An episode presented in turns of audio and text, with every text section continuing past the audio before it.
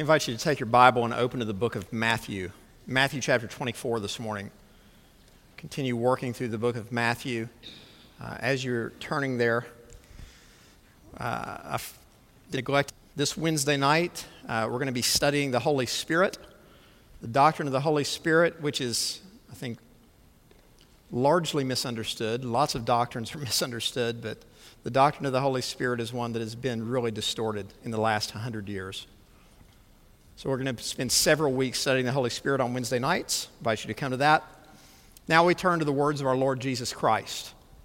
Matthew 24, beginning in verse 1. Jesus left the temple and was going away when his disciples came to point out to him the buildings of the temple.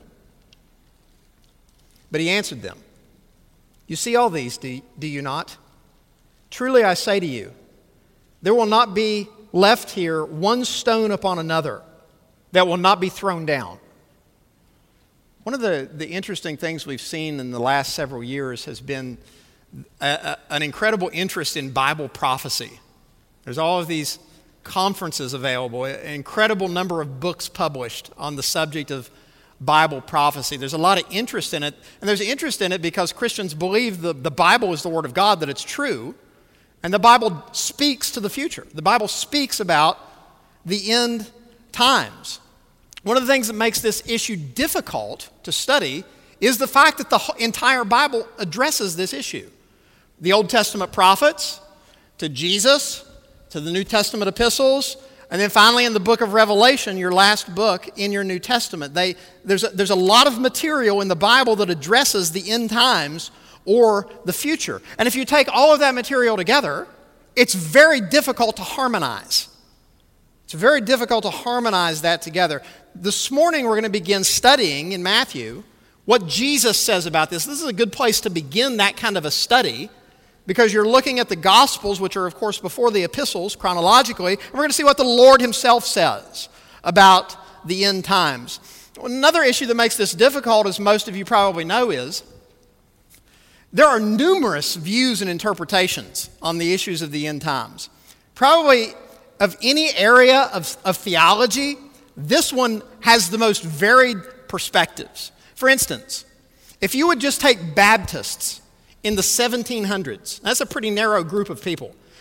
Baptists in the 1700s believed things about the end times that almost no one today believes. Almost no one today. The same would be true of Presbyterians. The same would be true of most Christians living in the 1600s or at the time of the Reformation. What those Christians believed and how they interpreted these texts, almost no one believes that today. It's challenging. It's challenging. Well, let's, let's first, as we look at this, I want to remind you of the context. It's been a few weeks since we've looked at Matthew. So let me remind you of what's going on here.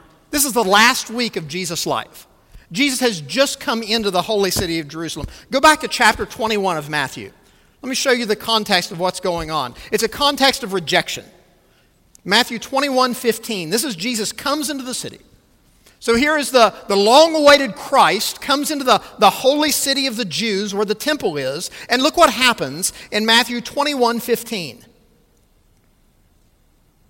But when the chief priests and the scribes saw the wonderful things that he did, and the children crying out in the temple, Hosanna to the Son of David, they were indignant. And of course, they begin, to, they begin to lay out their plan and their conspiracy and their plot to put Jesus Christ to death. He then promptly cleanses the temple. The first place Jesus goes when he enters Jerusalem is the temple, the heart of religious worship. And he throws out the people that are there just for money, making money on the religion of God's people from the Old Testament. Then he curses the fig tree, which was which was symbolic of Israel. Then he gives them three parables that essentially show how apostate and evil the current generation is and how bad the current spiritual leaders are and how God is going to, to judge them. Look at Matthew 21 and verse 31. Matthew 21 and verse 31. Which of the two did the will of his father? They said the first. Jesus said to them, Now, this is Jesus speaking to the religious leaders. Truly I say to you, the tax collectors and the prostitutes go into the kingdom of God before you. Drop down to verse 43. 2143. Therefore I tell you, the kingdom of God will be taken away from you and given to a people producing its fruits. Look at chapter 22 and verse 29.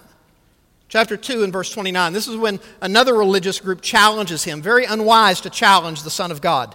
22, 29. But Jesus answered them, You are wrong, because you know neither the scriptures nor the power of God. So you see, it's a, it's a context of rejection where the leaders of Israel, the spiritual leaders, have rejected Jesus. Jesus responds by rebuking them and repudiating their false teaching. Look at chapter 23, where Jesus lays out all of these woes upon these false teachers. Chapter 23, look at verse 13. Matthew 23, verse 13. But woe to you, scribes and Pharisees, hypocrites, for you shut the kingdom of heaven in people's faces. For you neither enter yourselves nor allow those who would enter to go in. Then look at verse 33. Matthew 23, 33. You serpents, you brood of vipers, how are you to escape being sentenced to hell? Then the final decree of judgment. Matthew 23, 38. And as, as you move into 24, and as you start to study what Jesus says in Matthew 24, you need to keep this in mind. Jesus is essentially unpacking what he's talking about here. Look what he says in 23 and verse 38. And notice the, the words he uses See, your house is left to you desolate. The idea of being desolate is being empty. That every, your house, essentially your religious worship, is like a desert, it's barren, it's left to you desolate. This is a statement of judgment. And obviously, Jesus' apostles hear and see these things, and it's going to prompt them to ask some questions, like verse, chapter 24. They're going away, they're leaving the temple, and the temple is this complex of amazing buildings. It's just kind of like if you go into the big cities of America, you see these incredible pieces of architecture. It's what it was like for Jesus, where he's walking among the temple grounds, and the disciples point out the buildings. In one of the Gospels, they talk about how beautiful they are. I mean, these are amazing buildings, aren't they, Jesus? Look what Jesus says about the temple. Verse 2 He answered them, You see all these, do you not? Truly, I say to you, there will not be left here one stone upon another that will not be thrown down. See what Jesus just said? This thing, this beautiful building, this temple, the religious center of Judaism, is coming down.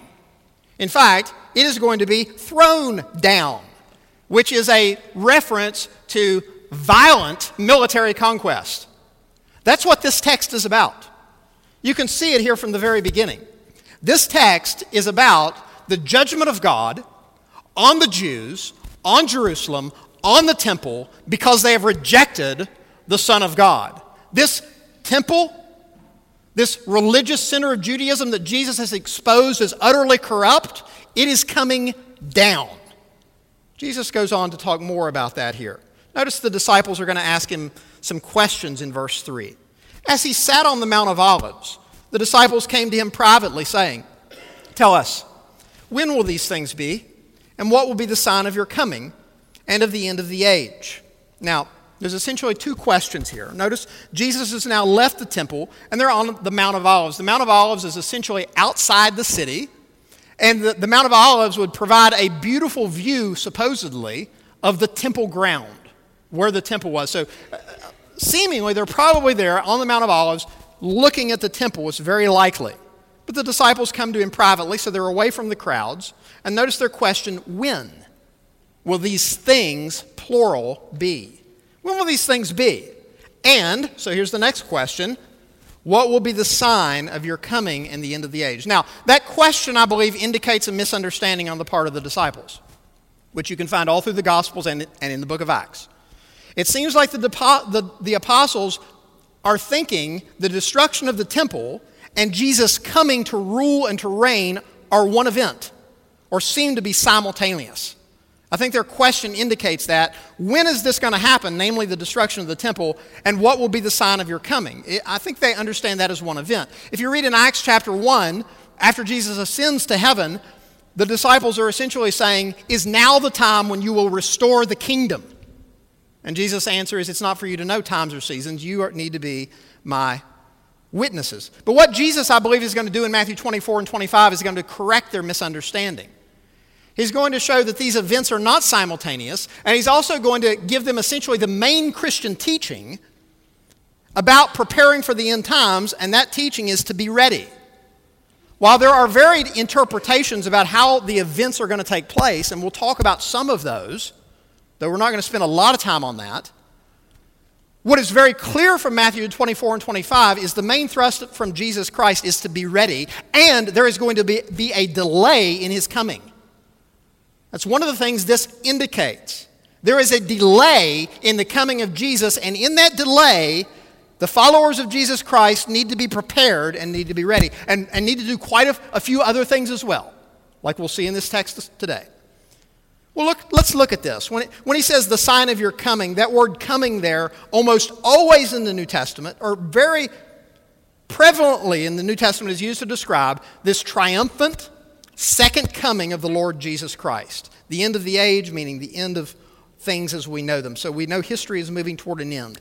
Look at what Jesus says in answering this in verse 4. And, and there's essentially a lot of events that are going to be played out leading up to the destruction of the temple. Re- keep in mind, we're talking here about the destruction of the temple. And there's going to be a lot of events that lead up to that. Look at them beginning in verse 4. Jesus answered them See that no one leads you astray. For many will come in my name, saying, I am the Christ, and they will lead many astray. So the first thing you see are religious impostors and messianic pretenders. There are religious impostors who pretend to be the Christ, and we've seen it all through history. We've seen in nearly every century of history, people claim to be the Christ and claim this authority that comes with being Christ, the one sent from God. Jesus says that's going to happen. But he says, don't be led astray by that. The, second thing you see is in verse 6. You will hear of wars and rumors of wars, that there is, there is going to be, there are going to be military conflicts. And, and essentially, obviously, all you have to do is look through ancient history.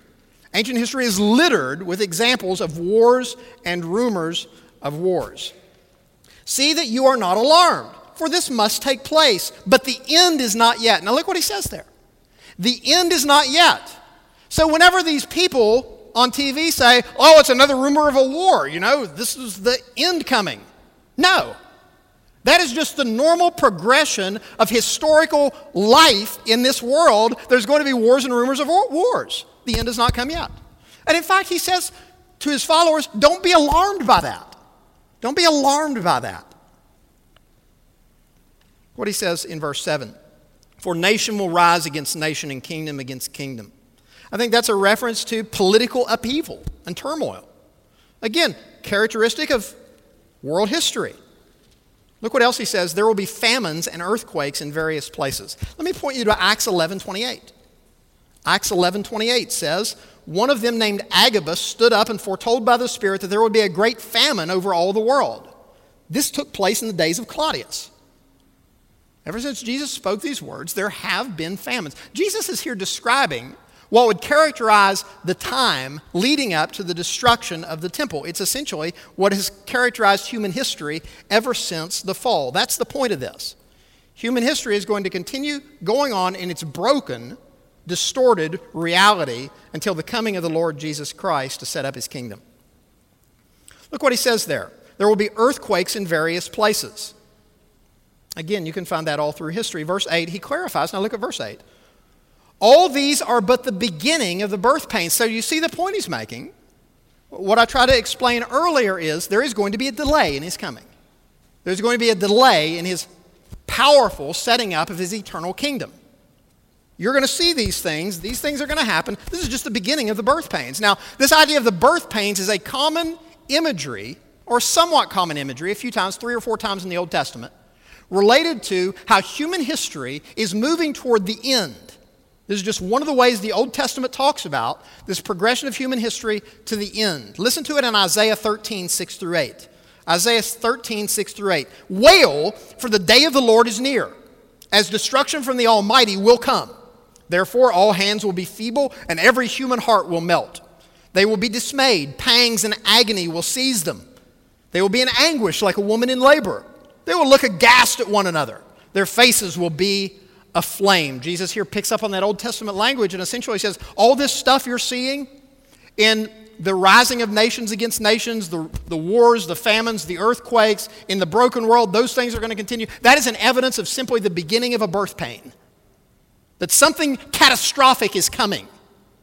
And here, this is just evidence that it's begun. Verse 9, look what else is going to happen. Look what is going to happen to the followers of the Lord Jesus Christ in verse 9. Then they will deliver you up to tribulation and put you to death, and you will be hated by all nations for my name's sake. They'll deliver you up to tribulation. Now, here you find the word tribulation, which in some systems of theology becomes a very important word. I would just say at this point, you should look at the way Matthew uses this word. Matthew uses this word to describe essentially painful persecution or distress. That's what he's referring to here when he says tribulation. And here's the point tribulation is the normal experience for the Christian in this life. Tribulation, this word, is the normal experience for the Christian in this life. The follower of the Lord Jesus Christ will experience tribulation. You find that three times in Matthew. I'm going to show you one of them in just a minute. But let's go to Revelation chapter 1. John, the author of Revelation, also believed this and writes of it as such. Revelation chapter 1 and verse 9. Revelation chapter 1 and verse 9. I, John, your brother and partner in the tribulation and the kingdom and the patient endurance that are in Jesus, was on the island called Patmos on account of the Word of God and the testimony of Jesus. Look at what John says about himself in Revelation 1 partner in the tribulation and the kingdom. Look at that in Matthew 24. Matthew is describing the normal course of life leading up to the end, and for the Christian, the experience will be tribulation. They'll deliver you up. By the way, if you, if you compare that with Mark and Luke, they will deliver you up to synagogues, which shows you Jesus is here talking about something that would be fulfilled with the destruction of Jerusalem.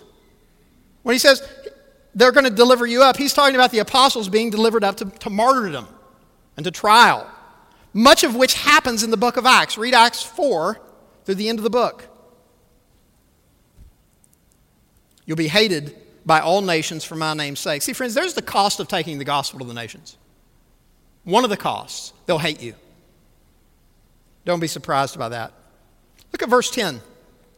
And then many will fall away and betray one another and hate one another. That's a reference to apostasy. When you're delivered up, when you're pressured because of persecution, many will fall away. Paul the Apostle experienced this.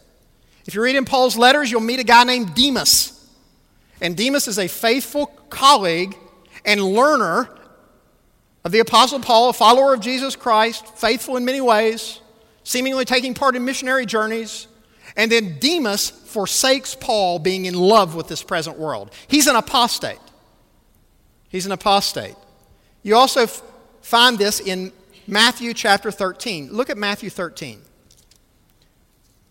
These are the people that Jesus is describing here. This is the parable of the soils.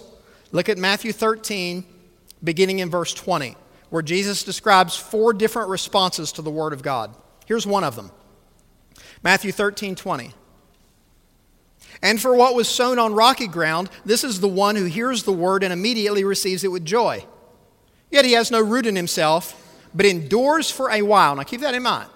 One of the indicators of this one is he endures for a while, and when tribulation, there's that word again, when tribulation or persecution arises on account of the word, immediately he falls away. Jesus says, as Christians are persecuted, many will fall away. They'll betray one another and hate one another. Look at verse 11. And many false prophets will arise and lead many astray. And so it's happened in every generation of the church. Verse 12 and because lawlessness will be increased, the love of many will grow cold. That there is an increase, an escalating of disregarding the law of God. Lawlessness there probably means a disregard of the law of God, the Word of God.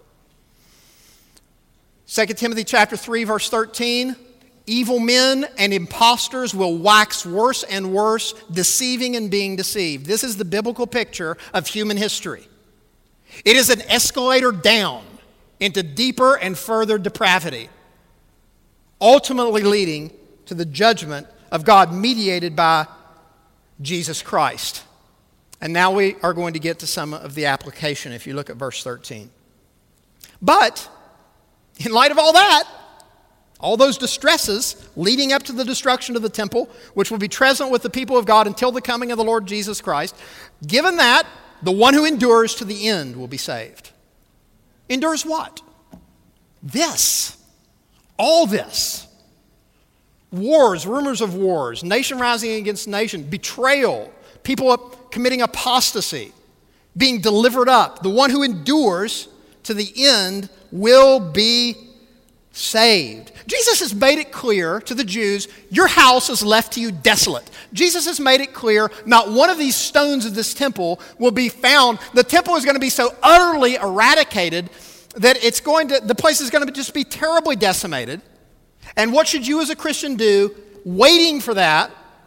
In the, in the delay for that to take place, and then later the further delay for the return of, of Jesus Christ, endure, which is the first point to be faithful to the end.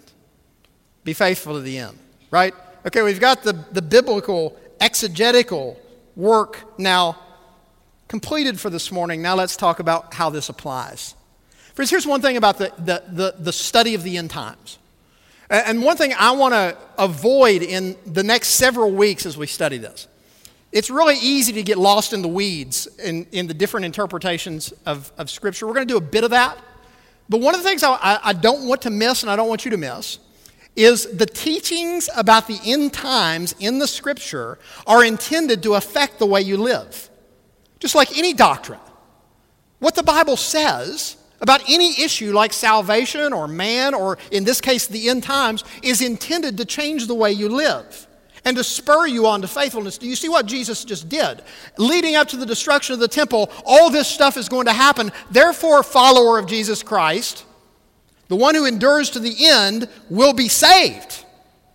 You need to be faithful to the end. Friends, this is why when you think about prophecy, particularly, and again, all this, in, this interest in that field of study, that, that prophecy shouldn't just spark your interest, it should change the way you live.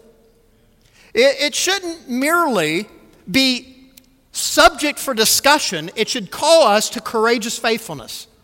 And that's exactly how Jesus uses the doctrine here. Speaking to us, speaking to his followers, the one who endures to the end will be saved. That we as Christians, if you're a follower of Jesus Christ, you've been called, we've been called to be faithful to the end.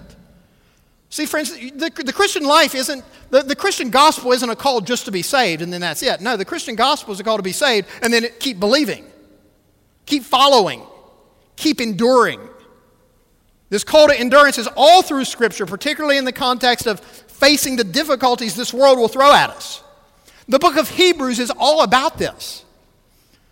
All through it, the book of Hebrews, the author is writing to, to people who are professing Christians professing Christians who claim to believe and follow Christ, but they're being tempted to leave the faith. And the author of Hebrews calls them to persevere. Jesus, in light of coming apostasy and challenges and struggles, calls his followers to persevere. Let me read you a couple passages. Hebrews 3:14. Hebrews 3:14. For we share in Christ if indeed we hold our original confidence firm to the end. How do you know you're saved? How do you know you've been born again? You keep believing. That's one of the ways you know. That's one of the ways you know. Friends, this call to endurance, this call to perseverance of the saints, all through Scripture, and particularly with regard to dealing with the tribulation and struggles that comes through the end times. You find this in the book of Revelation. Let me show you. Look at Revelation 13 where John in Revelation is given a vision, part of which calls for Christians to persevere in light of the coming judgment. Look at Revelation 13:10. He's quoting Jeremiah here. He's quoting a, a, an Old Testament prophecy of judgment. And look at, look at the, the point of this for Christians. Revelation 13:10. If anyone is to be taken captive, to captivity he goes. If anyone is to be slain with the sword, with the sword he must be slain. Here is a call for the endurance and faith of the saints. Look at Revelation 14 12. Revelation 14 12. Here is a call for the endurance of the saints, those who keep the commandments of God and their faith in Jesus. Jesus calls for endurance. John calls for endurance under trial. Friends, I think this is one issue where, as Baptists, we've, I don't think we've taught well on this issue, at least in my history in the church, my life, my experience.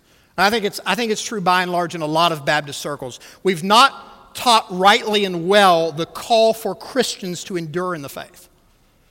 We have taught we have taught the biblical teaching that once you're born again, that is a status and a reality will not change, and I believe that. The person who's justified and born again by the Spirit of God, they will be saved. All those that are predestined will be glorified in Romans 8. So there's no attrition there. The question is have you been born again? And the call to those who have been born again is to endure. And here's where I think we've gotten off in Baptist life. I'm going to talk about this a little more tonight. For a while, Baptists have looked at and looked for just a confession of faith as the evidence of salvation. And that is not sufficient. That is not sufficient. I don't think that's biblical. If you read the Bible, I don't think you'll find in the New Testament a person, because one of the things we wrestle with, rightly, have I been, am I saved? Have I been born again? You know, the answer to that is not, well, did you make a profession 50 years ago or 30 years ago? That's not the answer in the Bible. The answer is, are you believing now? Are you repenting now? Are you enduring? Friends, here's where, here's where we've gone off the rails. It's in a misunderstanding of faith and repentance. Faith and repentance are not one time actions. It's not like a one time decision. Faith and repentance are continuing in the Christian life. Am I making sense here? For those who have been born again, faith biblically and repentance biblically continue. And that is the evidence, one of the evidences that you have been born again. That's what Jesus is calling them to here and calling us to in the light of a world that is crushing us, in the light of persecution, tribulation, and apostasy. You need to hold fast to the end. In fact, that word there, endure, could be translated hold fast. Be faithful to the end. Secondly, beware the danger of being led astray. That's how Jesus begins this. And again, this is where some of the, the teaching on the end time stuff, I just think, again, is just way out, out there. It's very practical. Look at how Jesus begins. Verse 4 See that no one leads you astray. See that no one leads you astray. We must be ever vigilant to base what we believe about every area of doctrine on the Bible, particularly the end times, knowing that different Christians will have some different ideas about that. But, friends, here's the deal. When Jesus says, Be careful that no one leads you astray, here's why it's so important that you know the truth. Here's why it's so important that you not play church, as some people do. Right? Just go for this one event once a week, whatever, it's what I do. No, you, the, the, the, people who would be followers of Jesus Christ, Jesus warns us don't be led astray. It's a sobering thing. Beware the danger of being led astray. The next thing we learn from this text is to be prepared to endure persecution. Be prepared to endure persecution. Again, verse 8 they will deliver you to up to tribulation. This is, this is the normal course for the Christian life according to the New Testament. This is simply what it, part of what it means to be a follower of Jesus Christ. One of the, the results of being a follower of Jesus Christ will be tribulation in a world. The whole world lies in the power of the wicked one. A follower of Jesus, very simple, clear teaching in the New Testament. To follow Jesus equals tribulation. It doesn't equal everything's going to go right in your life, you know, God's going to make everything good in this life. Quite the no, not no. What we look forward to in hope, where everything is made right, is in eternal is eternity, not here. What we, what we face here is, is going to be regular and probably relentless tribulation. And the more faithful you are, the more you will be persecuted very likely. So, I, you know, again, Michael praying about looking for a new pastor. If we're going to find a person who's going to help train teenagers to be part of their work, teenagers need to be trained to prepare for and endure tribulation and persecution. This is, this is not a time just for playing games. We want our teenagers to grow up and to be faithful, to know what they believe and why they believe it, and to go out into a world that, if they're a follower of Jesus Christ, will be their enemy. So we've got to train. And again, what, what church thinks about training teenagers for tribulation? Well, if it's a biblical church, we should think about that. Because that is the normal course of the Christian life for the one who follows Jesus Christ. Finally, be prepared for escalating evil in the world. Be prepared for continuing evil in the world. I think that's what Jesus is painting here. Leading up to the temple and beyond, there's going to be continuing, I believe, escalating evil in the world. This is the sad course of human history. It, this is the sad course of human history. Think about, think about when we live right now and what you've seen. Just, in your, just think about your lifetime. The world advances technologically, scientifically. And aren't we thankful for that? The world advances in technology, the world advances in science, in knowledge. The world does not advance morally. It does not advance morally. Quite the opposite. How do we use our technology in America? Oftentimes for depravity. And, and you've seen it, the Nazis are a good example of this. In their day and time, they were at the, they were the, the top shelf of military technology. On paper, the, Hitler should have won World War II. Amazing providences of God superseded that. Hitler had the military technology. He also had the final solution, right? What's the solution to the problem of all these Jews? Technological, scientific advances, the world does not advance morally. That's the world we live in.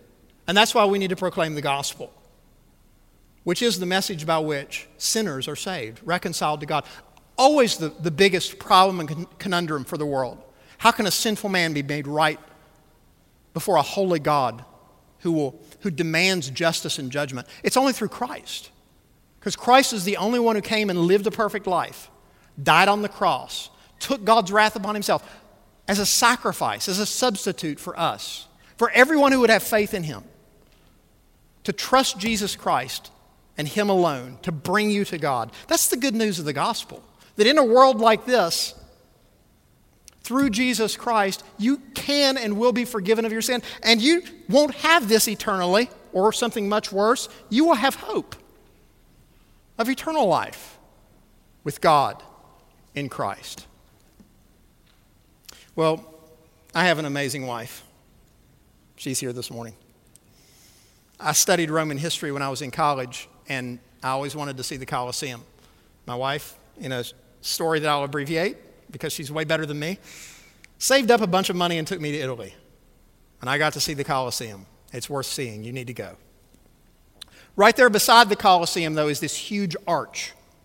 And the Romans love to do this, right? They, they love to brag on how powerful they are. So if you go to Rome and you get to see the Colosseum, right beside the Colosseum is this massive arch, almost as, as tall as the Colosseum is. It's the Arch of Titus. And if you go and look at that arch on the inside, you know what's on the inside of it? It's the Romans destroying Jerusalem. Because what Jesus says here specifically took place in 70 AD, where the Romans came in under Emperor Titus and utterly destroyed the temple and crushed Jerusalem, and Judaism as a religion disappeared. No more synagogues, ultimately because of that decisive defeat. And the Jewish religious way of worship, which opposed Christ, was eliminated by the Romans in 70 AD. What Jesus said would take place did take place.